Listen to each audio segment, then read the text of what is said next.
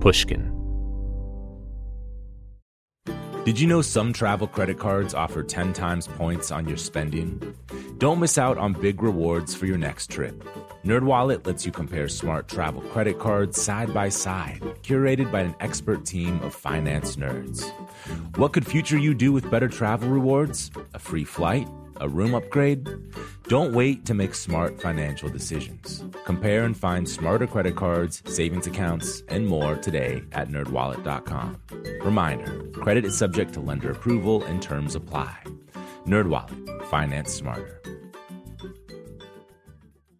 The most innovative companies are going further with T-Mobile for Business. The PGA of America is helping lower scores and elevate fan experiences with AI coaching tools and 5G connected cameras. AAA is getting more drivers back on the road fast with location telematics.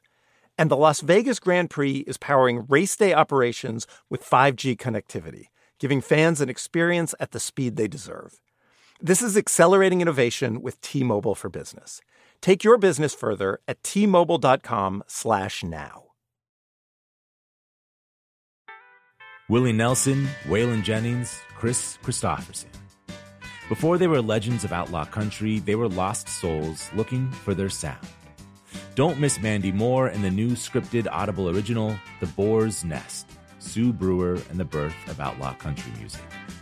Discover the true untold story of the extraordinary woman behind the outlaw country music movement and its biggest stars.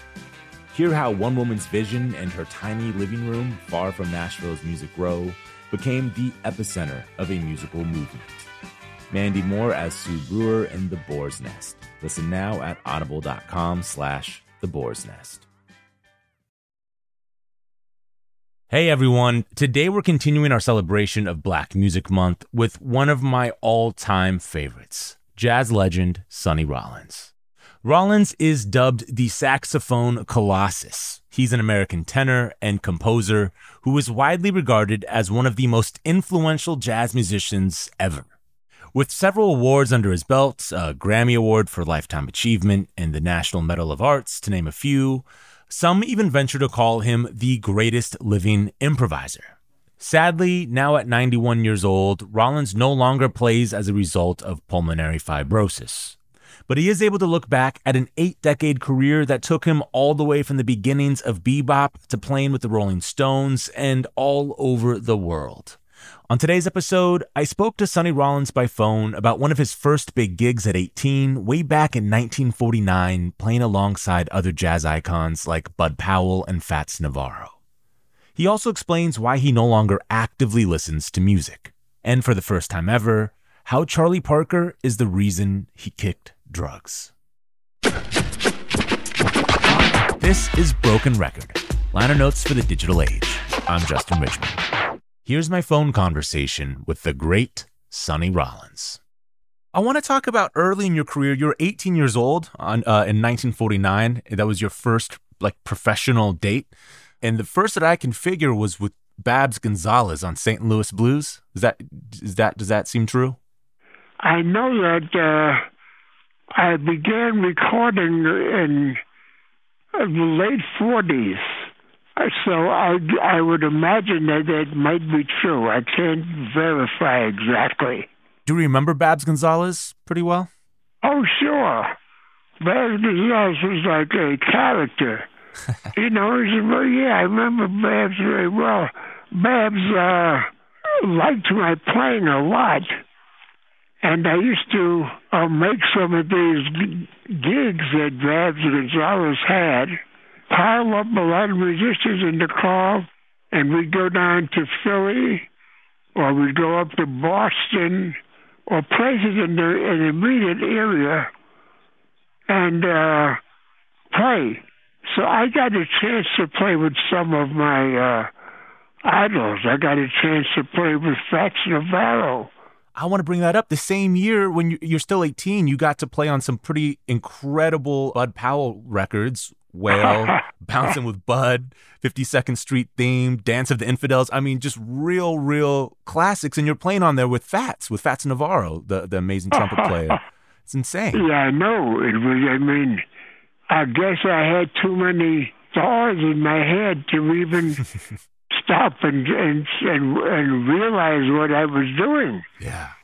Oh, but you know, so this is I I credit Babs Gonzales with doing that. Uh, with getting me on a lot of jobs with uh Festival, I think. I'm sorry, I can't remember some of but some other the the best players around played Yeah. with some of these jobs, and I was a young young cat, and my having an opportunity to play with them was uh, tremendous. At 18, playing with people like Bud Powell and Fats Navarro, were you were you nervous at all? well, I was too stupid to be nervous.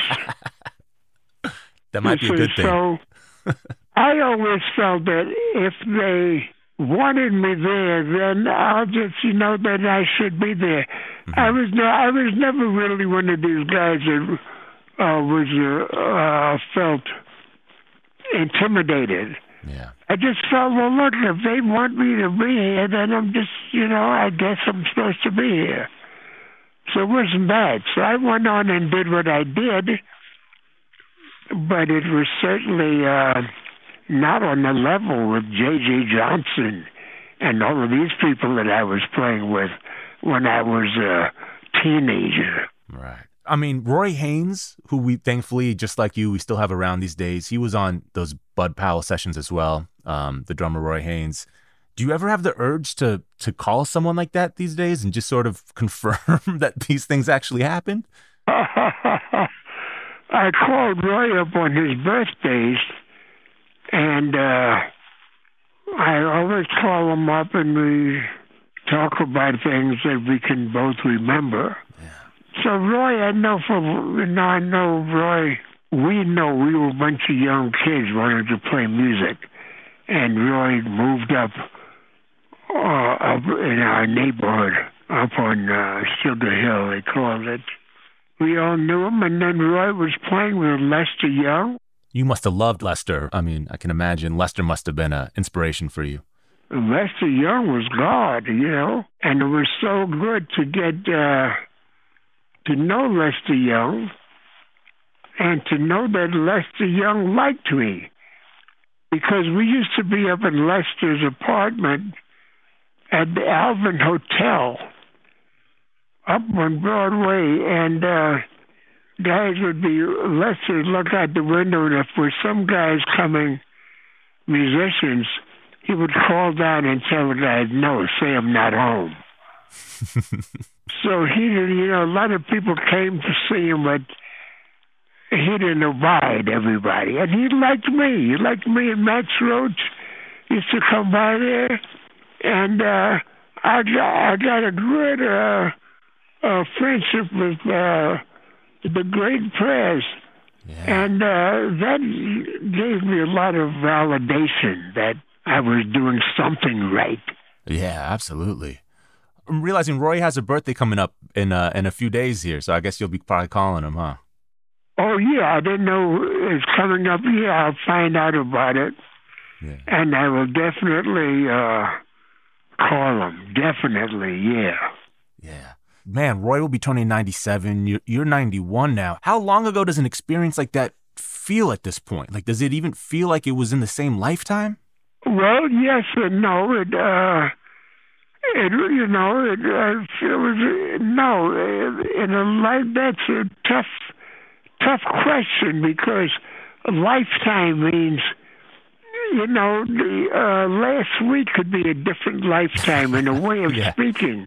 Yeah, sure. Absolutely. in a way, it's a different lifetime, yes, but still, it was a lifetime which I was involved in, so it's not that different. But yes, it was different in so many ways.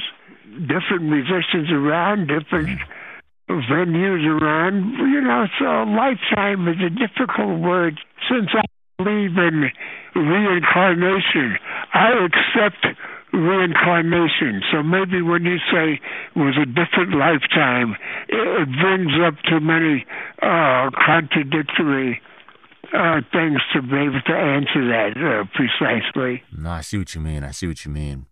I was watching an interview did the other night in 1962 on Ralph Gleason's uh, show that he used to have, Jazz Casual. You were the same age during the filming of that that I am now. You're 32, and you were referring to yourself as old in that taping. You refer to yourself as kind of like an old cat now.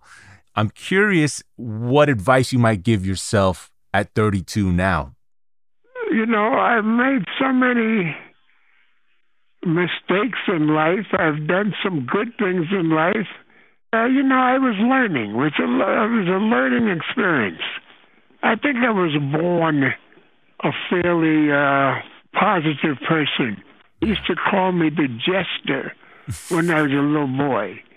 So, and playing. So, I think I had a, a positive personality all through my life you know, that's what we think, and it's good. But uh, things happen to us. We get tested in life, and it's a long trip, you know. And I've known so many people that uh, didn't make it all the way and ended up in terrible situations I was talking about my friend who's a great drummer from Chicago named Ike Day.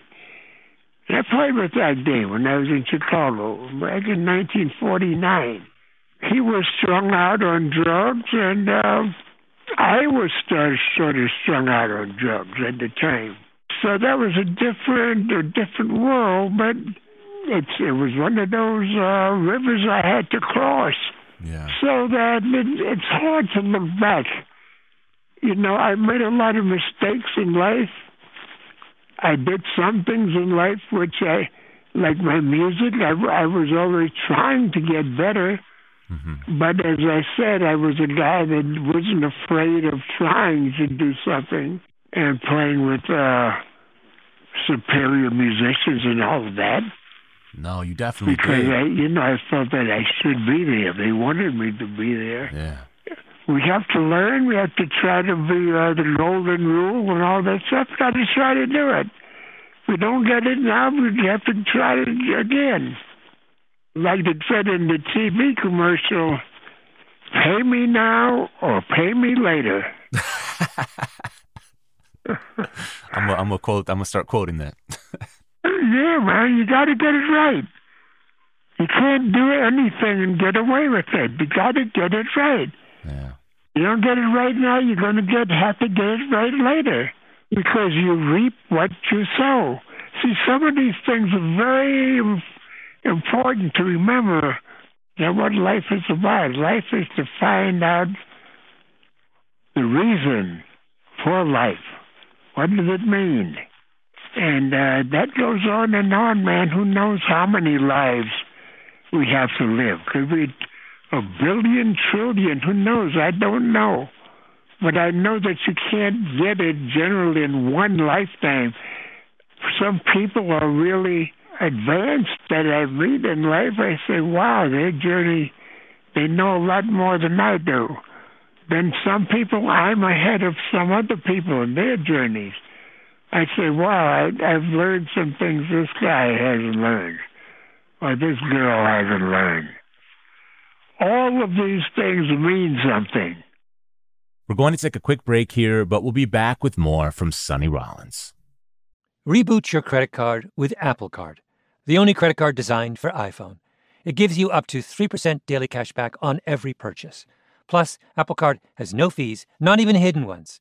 Apply for Apple Card now in the Wallet app on iPhone. Apple Card issued by Goldman Sachs Bank USA, Salt Lake City branch, subject to credit approval. Variable APRs for Apple Card range from 19.24% to 29.49% based on credit worthiness. Rates as of February 1st, 2024. Terms and more at applecard.com.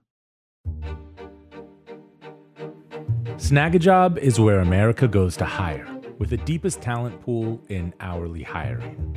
With access to over 6 million active hourly workers, Snagajob is the all in one solution for hiring high quality employees who can cover all your needs on demand, temp to hire, part time, or full time. You name the position warehouse worker, retail associate, grocery store clerk, fitness trainer, baker, stylist, bellhop, podcast producer? Yeah, Snagajob's got a worker for that. With their easy to use platform, you're able to seamlessly post and fill available positions quickly with a dedicated customer support team to provide all the help you need along the way. Kind of nice knowing you have a talent pool like that in your own backyard, right? Snagajob is the partner you need to keep your business running smoothly. Visit snagajob.com or text snag to 242 424 to talk to an expert.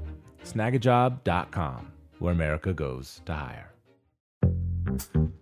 Hello, hello. This is Malcolm Gladwell from Revisionist History. In my book, David and Goliath, I tried to figure out how some people find the strength to take on the established way of thinking and turn it upside down. What does it take to be a disruptor? And I concluded that a disruptor is someone with a rare combination of three traits. First, you have to be open. You have to be willing to see and do things in new ways. Secondly, you have to be conscientious, to follow through and make things happen. Those two are obvious. But the third one is the crucial one. You have to be willing to do what you think is right, even when everyone around you thinks you're an idiot. There isn't a brilliant innovator in history who wasn't surrounded by naysayers. Most of us can't take that kind of criticism and we fold, but the disruptor doesn't. They soldier on.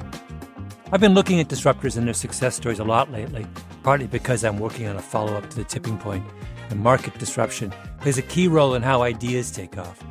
But also because I'm going to be the keynote speaker at this year's Unconventional Awards from T Mobile for Business. It's an event where customers are recognized for kicking convention to the curb to elevate their company, while also doing meaningful things for their community and even the world. In fact, I'll be presenting the first ever Tipping Point designation, a new special distinction honoring one entrant that sparked transformative change for their organization. If this event sounds like your thing, I encourage you to find out more or even enter the unconventional awards to be recognized for your disruptive thinking. Win a donation to a charity of your choice, and much more. You can enter before July 31st at tmobile.com slash unconventional awards. That's tmobile.com slash unconventional awards. I'll save you a seat.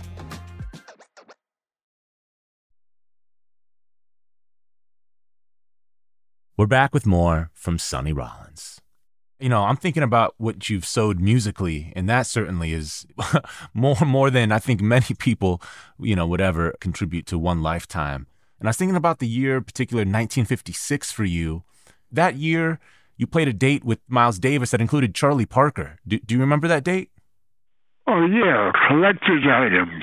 Collector's items, exactly. You played Serpent's Tooth. Did you interact with Bird much on that session? Well, Bird was another one of my uh, gods. So, uh, of course, there was a lot, well, there were some other things happening on that particular session. And, uh, well, I guess I might as well say it. At that time, I was still on drugs. So I hadn't seen Charlie Parker in a while. So he said, oh, I said so and so. He said, I, I told him, I think he said, yeah, how you doing? I think he meant if I got my life together. And I tell him, oh, yeah, yeah, man, I'm, I'm doing good, you know. So I, I lied to him. I wasn't doing good. And some guys in the band later on during the session, they ratted on me. They said, "Oh man, Sonny, Sonny was out getting high with us last night." So anyway, later on the session, after he found out that I had lied to him, I noticed something in him. How destroyed he was, how despondent he was to to know that that I had, and not just me. Then I realized, man, Bird was so involved with all of the young musicians trying to follow his music and his lifestyle. Yeah. It was killing him. The drugs and all that. Yeah. Yeah, knowing that all these young guys were using drugs. It was killing him. It was killing him. And I saw that at that session. So, you know what? I said, okay, that's it. I said this to myself I'm going to get off of drugs. and show Charlie Parker that he shouldn't be so down because some people are following his positive effect on their life, not the negative effect. And that's when I made my decision to get off of drugs. Wow, I didn't know that. I had no idea. Yeah, well, that's part of this life that I'm living here. Yeah, yeah. So actually, you know what? I got off of drugs. I don't know whether you need to know all of that, but it, it wasn't No, easy. no, it's, it's, it's very fascinating. Did you ever get a chance to tell Charlie that you got clean? Okay, well, what happened was this. There was a drug rehabilitation place in Lexington, Kentucky. It was the first place where it was like the Betty Ford Clinic before the Betty Ford Clinic. And a lot of people were there, people that were into drugs, movie stars were there. We were treated like patients, not as criminals. Anyway, so I was there for the cure. The cure was, I think, four months. I I left Lexington in five five fifty five. That's when I was uh, discharged, or whatever you want to call it. But the uh, unfortunate, maybe so, maybe not. Part of it was that Charlie Parker passed away one month before I got out of Lexington, Kentucky.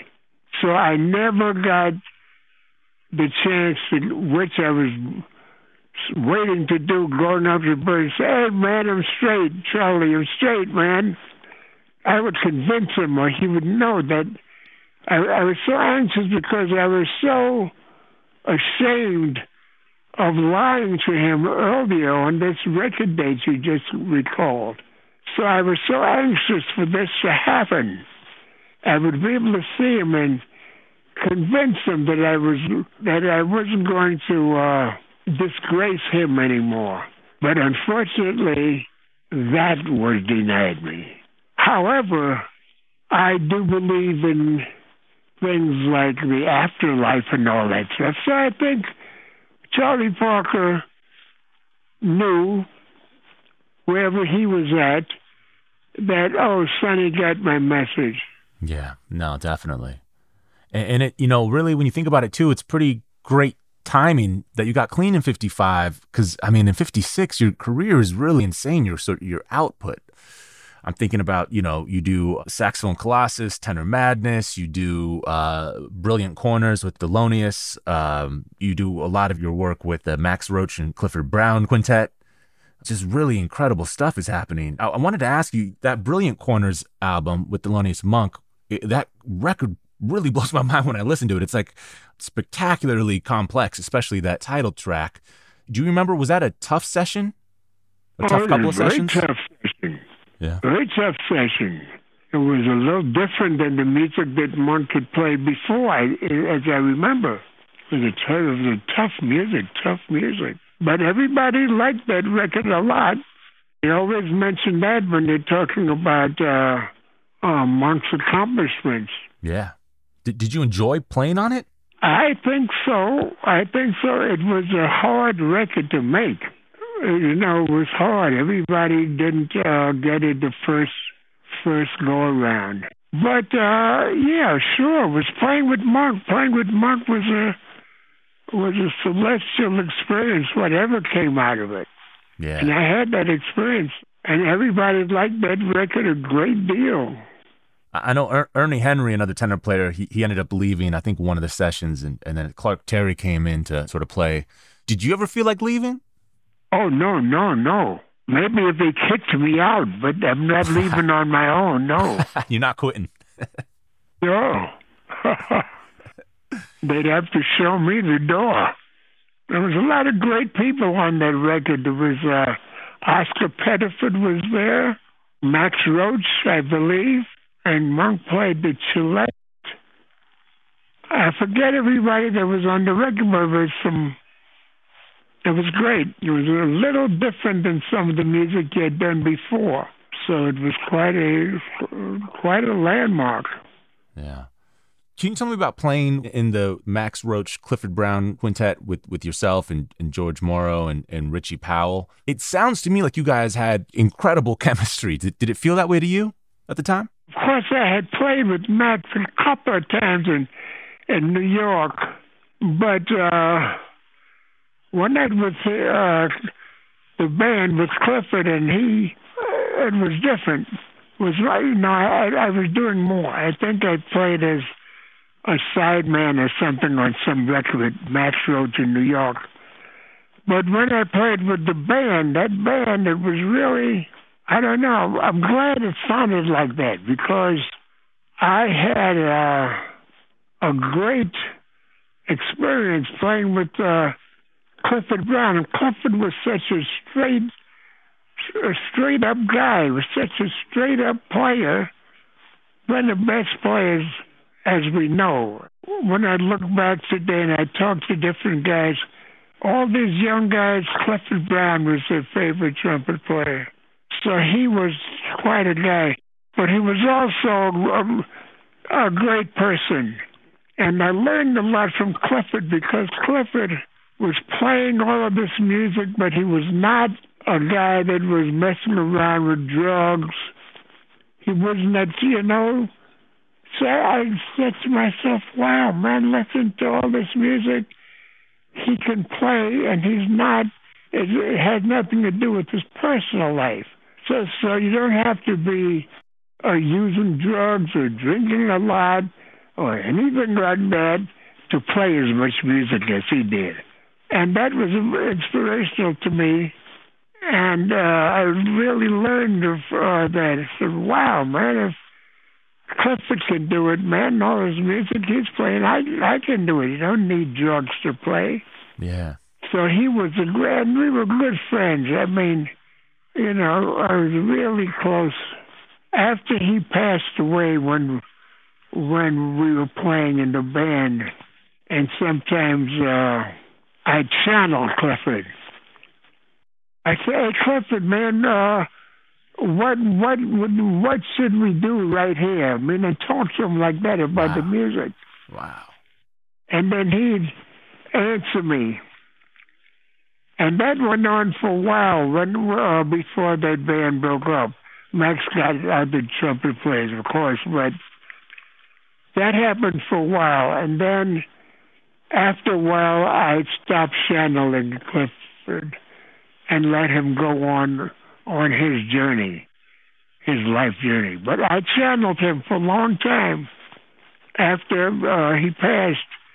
And then, uh, you know, and we had to play the same uh, music, a lot of the same music. We'll be right back with more from Sonny Rollins after a quick break. Snagajob is where America goes to hire with the deepest talent pool in hourly hiring. With access to over 6 million active hourly workers, Snagajob is the all in one solution for hiring high quality employees who can cover all your needs on demand, temp to hire, part time, or full time. You name the position warehouse worker, retail associate, grocery store clerk, fitness trainer, baker, stylist, bellhop, podcast producer. Yeah, Snagajob's got a worker for that. With their easy to use platform, you're able to seamlessly post and fill available positions quickly with a dedicated customer support team to provide all the help you need along the way. Kind of nice knowing you have a talent pool like that in your own backyard, right? Snagajob is the partner you need to keep your business running smoothly. Visit snagajob.com or text snag to 242 424 to talk to an expert. Snagajob.com, where America goes to hire. Hello, hello. This is Malcolm Gladwell from Revisionist History. In my book, David and Goliath, I tried to figure out how some people find the strength to take on the established way of thinking and turn it upside down. What does it take to be a disruptor? And I concluded that a disruptor is someone with a rare combination of three traits. First, you have to be open. You have to be willing to see and do things in new ways. Secondly, you have to be conscientious, to follow through and make things happen. Those two are obvious. But the third one is the crucial one. You have to be willing to do what you think is right, even when everyone around you thinks you're an idiot. There isn't a brilliant innovator in history who wasn't surrounded by naysayers. Most of us can't take that kind of criticism and we fold, but the disruptor doesn't. They soldier on. I've been looking at disruptors and their success stories a lot lately, partly because I'm working on a follow up to the tipping point, and market disruption plays a key role in how ideas take off. But also because I'm going to be the keynote speaker at this year's Unconventional Awards from T Mobile for Business. It's an event where customers are recognized for kicking convention to the curb to elevate their company, while also doing meaningful things for their community and even the world. In fact, I'll be presenting the first ever Tipping Point designation, a new special distinction honoring one entrant that sparked transformative change for their organization. If this event sounds like your thing, I encourage you to find out more or even enter the unconventional awards to be recognized for your disruptive thinking. Win a donation to a charity of your choice, and much more. You can enter before July 31st at tmobile.com slash unconventional awards. That's tmobile.com slash unconventional awards. I'll save you a seat. Willie Nelson, Waylon Jennings, Kris Kristofferson. How did the biggest names in outlaw country start a musical revolution? Through one woman's vision from one tiny living room. Don't miss Mandy Moore as Sue Brewer in the new scripted Audible original, The Boar's Nest Sue Brewer and the Birth of Outlaw Country Music. Discover the true, untold story of the extraordinary woman behind the outlaw country music movement and its biggest stars. Brewer helped shape the sound and soul of country music as we know it today, despite never picking up an instrument herself. Lovingly dubbed the Boar's Nest, Sue's Place was an intimate staging ground where a new breed of singer songwriters, wounded souls, wayward upstarts, would spur each other on to tap into something bigger, realer. Starring Mandy Moore and featuring Eben Moss-Bachrach as Shel Silverstein and TJ Osborne as Johnny Cash, alongside a full ensemble cast.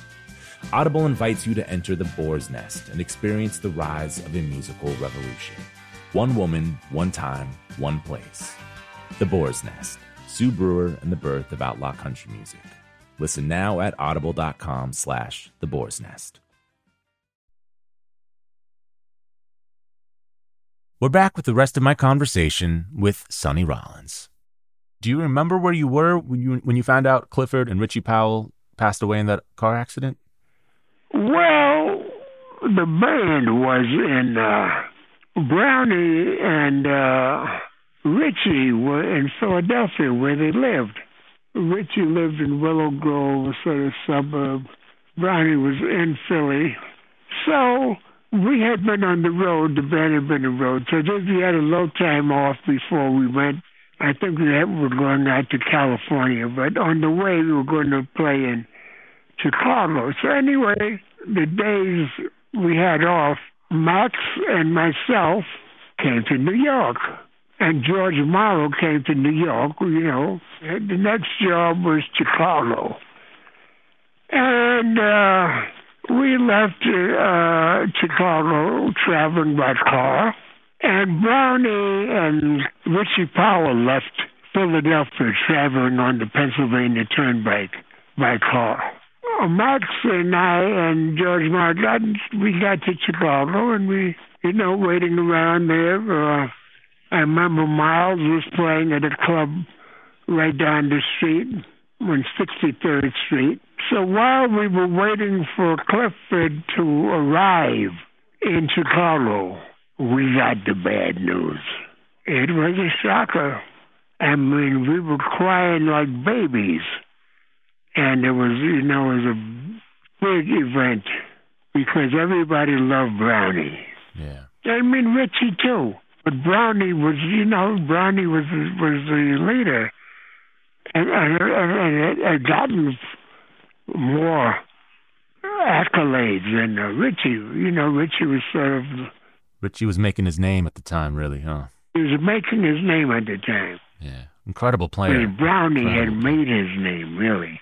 Did you see Bud Powell in the sort of aftermath of that, or ever get a chance to talk with Bud Powell, who was Richie Powell's brother? Do you know how he took that? I don't know how he took that. No. Okay, I was just curious. No, I, I, I don't know. Did you feel like that band had more yet to do? I think so. We think, you know, Clifford and I used to practice together all the time, and uh, besides the, the gigs, but we uh, were trying to get closer, you know, as to musicians playing and uh, a saxophone and trumpet. So we were trying to get closer, trying to get tighter with our uh, the things we had to play ensemble and everything. And I, I was new in the band, so I was trying to learn the book and all of this stuff. But besides that, it was just uh, besides the, the repertoire I was playing with Clifford that he and I try to always uh, get closer. So yeah, I think we had a lot to do. Yeah. Do you think that had anything to do with you sort of uh, stripping things back and going to like that trio format the next year, just just you on sax and then bass and drums? Was that related musically at all? Uh, I don't remember when I did the first trio albums. That would have been fifty-seven. Right around that so- time? Yeah, six, maybe six months later, eight months later would would have been just the yeah. Um, I don't know if it. No, I don't believe so because I had always, I had always uh, enjoyed the uh, smaller instrumentation. You know, in fact, when I first met Miles Davis, I was playing trio, and we we were playing opposite Miles. You know, Miles was the stars, and we were the local band. And I think I was playing trio at that time. So no, I think uh, I think the trio idea didn't stem from uh, the Clifford Brown uh, period. Were you surprised how curious people found that idea of you just playing in that small trio, you bass, drums, like you did on, on Way Out West or, or, or Night at the Vanguard? I hope that it would be received well. Well, I think it was. I think it absolutely was. I mean, it's it's it's it's uh, those seem to have really stood the test of time in an incredible way. But it's it's funny also just in a way how curious people find that you know that, that it's like oh whoa you're pl- you know you, this is this pianoless trio you know um, it seemed to sort of Well, I always liked that, and I played with great piano players, so it's no reflection on piano, but I like the idea of just a rhythm section and uh, allowing me to sort of be free, you know, completely free, just compose things in my own in my own mind and, and create the the harmonies and the, the, the musical situations that just came to me. I had a rhythm behind me. I had the bass and I had the drums to keep things uh, moving. yeah And I had the freedom to conceive of all of these things. So that's why I like playing like that. It had nothing to do with anything else. I got you. There's some wild playing on those records from you.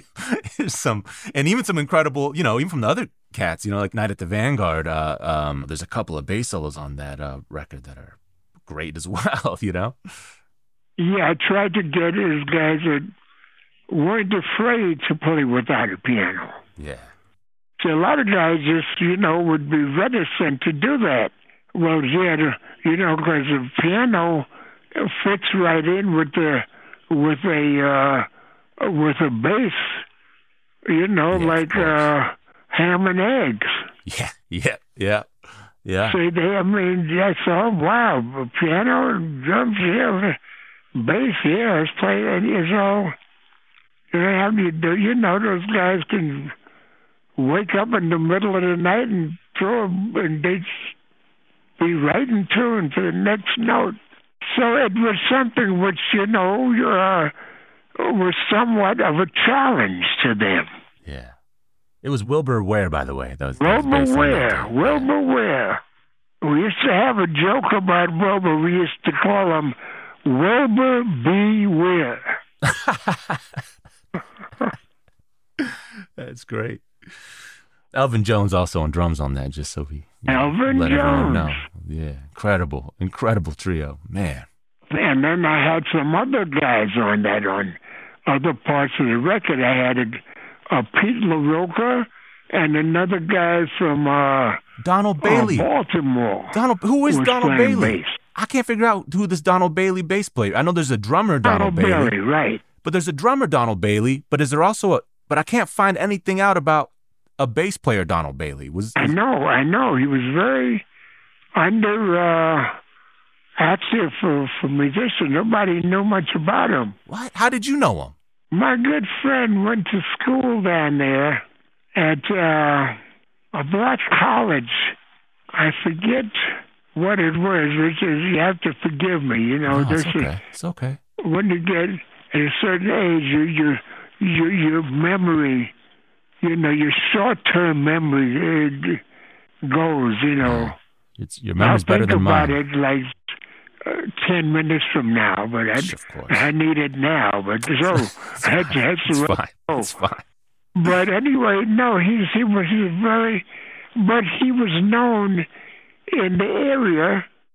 Oh. You know, and he, he's a good player. You know, he played good. I liked him on those things. I always thought maybe it was someone that like just couldn't say like you couldn't say who it was for for some contractual reason or something because I was like I can't figure out who this, was. Yeah, I can't figure out who this guy is. I know. Donald Bailey. And uh unfortunately he passed not too long after those records came out. Man. But they did a great a great job of accompanying me on that. Yeah, absolutely. The, the record "Sunny Side Up" that you did with Dizzy Gillespie and Sonny Stitt in '59. Oh yeah. How did that come together? Well it came together through Norman Granz. Okay, of course, of course. Do you know who Norman Granz is? He did jazz at the Philharmonic, right? He put on all those Right. shows. He was a he Yeah. was a, a promoter, Discovered a Oscar lover Peterson. of jazz. yeah. he did a lot of uh, promotion of different people, and and his crown achievement was jazz at the Philharmonic. But he was a big time uh, jazz promoter. I he, heard me playing someplace, so he got to be a big fan of mine. And then he uh, he was his date. I mean, he he arranged a date. That's how it turned out to be. Uh, Sonny and Sonny and Dizzy. Yeah. Were you friendly with Dizzy at that time, or did you know him decently well, or at all? Yeah, I was friendly with Dizzy. You know, if you know Dizzy at all, you've got to be friendly with him.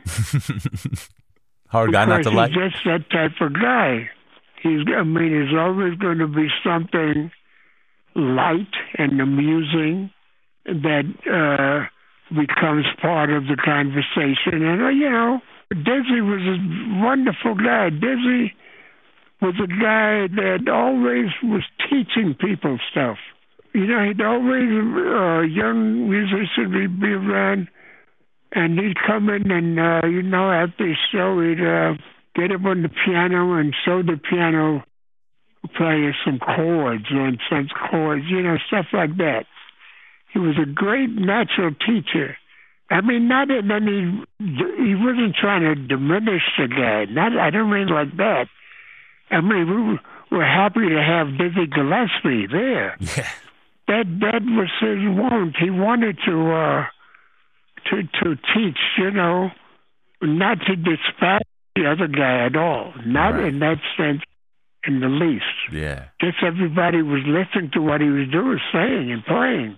That record, Sunny Side Up, was kind of an anomaly. I feel like uh, in your catalog, at least you know at the time, it, it felt m- maybe much more like a Dizzy record than any, anything else, which I think is probably only natural. I think it was a Dizzy record, wasn't it? Yeah, I mean, it's kind of like the three of you guys. I mean, you know, it's it's named Sunny Side yeah, Up, so it's named after us, you. I so- mean, it was Dizzy Gillespie. It was his session. I mean, yeah, yeah, no, no, no, that's fair. That's fair. It's such a cool record. Yeah, some people liked it a lot. Some people, uh, musicians, uh, really thought that uh, that was one of my best records. Yeah. Well, you know what? You recorded that 57, but it comes out 59. And the next year, 1960, Lee Morgan quoted you on a Jazz Messengers record. He did your little. Uh, just there's just this little fr- phrase that you do. Oh, really? And yeah, and, and, Lee quoted you on this song called The Opener on a Jazz Messengers record just the, the next year. Oh, so. that's good. Yeah, no, Lee is a great player. Yeah, Lee used to come when I was playing with Max and Clifford in Philadelphia at a club there. Lee would come by, you know, to, to hit Clifford. I mean, that's another guy. I mean, a young guy that all loved Clifford so much. So anyway, that's when I met Lee, and uh, he used to play outside the club with his uh, mouthpiece alone. He would show me what he could do just playing his mouthpiece wow. in those side stages. I say, hey man, that's good, yeah. Lee Morgan, I mean, but he's great, man. He's a great player. You never got to play with him, did you? I don't think so. Oh man, that would have. Been... I don't think so. No, I think that's one one of the trumpet players that I missed. Would have been great to hear you guys together, man. Yeah, I wonder. I guess it must have been. Yeah, I'm sure. I'm sure I would have been uh, inspired. Yeah. Yeah, yeah. I'm curious. Is there anyone you admire outside of jazz in terms of musically? Oh yeah, I admire uh, all of the great musicians uh, from the centuries. I like uh, J.S. Bach. I like uh, Brahms, uh, Debussy, Ravel. I like Fats Waller, Louis Jordan, of course, but Man, Louis One Jordan. of my favorite. You know, and also I like everybody. Incredible. Yeah, I appreciate all kinds of music. Great. Do you listen to music at all still these days? Uh, excuse me? What do you What do you listen to? What are you enjoying listening to now? I don't listen to too much music. It's strange. I I've listened to so much music in my life. I still think music all the time. I'm still playing my horn, even though I can't play my horn anymore. I'm still imagining passages that I would be fingering on my instrument, uh, although I can't do that anymore. So, and then listening to music, I love music, and occasionally I get to hear music on some of the uh, uh, radio stations I have on. I'll hear some music, and I love it. But I don't go out to listen to music anymore. I don't mean go out in the street. I mean I don't seek out uh, uh, music anymore. Is it is it frustrating to hear it in a sense, since you can't you know, just pick up your horn and, and play some figures or anything? To a certain extent. I, I wouldn't look at it completely as frustration, but that's part of it. Because I hear something and I feel what I would be doing, what I can do. So, in a sense, I would say it's not all frustration because uh, I love music and listening to somebody that I admire is great. It's a great feeling. So frustration might come a little bit because I can't uh, contribute being to that. It was part of the scene. Sonny, it is um, it was a pleasure and an honor speaking with you. I, I hope we get to do it again. Okay, man. Take it easy and God bless. You as well, sir. All right, man. All right. Bye, Sonny. Thanks to Sonny Rollins for taking us back to some of the earliest, most important moments in American recorded music history. To hear our favorite Sonny Rollins songs, check out the playlist at brokenrecordpodcast.com. Be sure to subscribe to our YouTube channel at youtube.com slash brokenrecordpodcast, where you can find all of our new episodes. You can follow us on Twitter at Broken Record. Broken Record is produced with help from Leah Rose, Jason Gambrell, Ben Tolliday, Eric Sandler, and Jennifer Sanchez, with engineering help from Nick Chafee. Our executive producer is Mia Lobel. Broken Record is a production of Pushkin Industries. If you like this show and others from Pushkin, consider subscribing to Pushkin Plus. Pushkin Plus is a podcast subscription that offers bonus content and uninterrupted ad-free listening for $4.99 a month. Look for Pushkin Plus on Apple Podcast subscriptions. And if you like the show, please remember to share, rate, and review us on your podcast app. Our theme music's by Kenny Beats. I'm Justin Richmond. Musora is your access to online music lessons for guitar, piano, drums, and singing. This is your chance to reignite some old musical passions or pick up an instrument for the first time. Connect with more than 100 of the world's best teachers and musicians. You'll get seven days totally free to try it out, and then it's just $30 a month, less than a single private lesson. I mean, why do we do Broken Record? Not just because we love hearing from great musicians. We do it because we think that there is something beautiful about the appreciation of music. Don't you think we need more of that in our lives these days?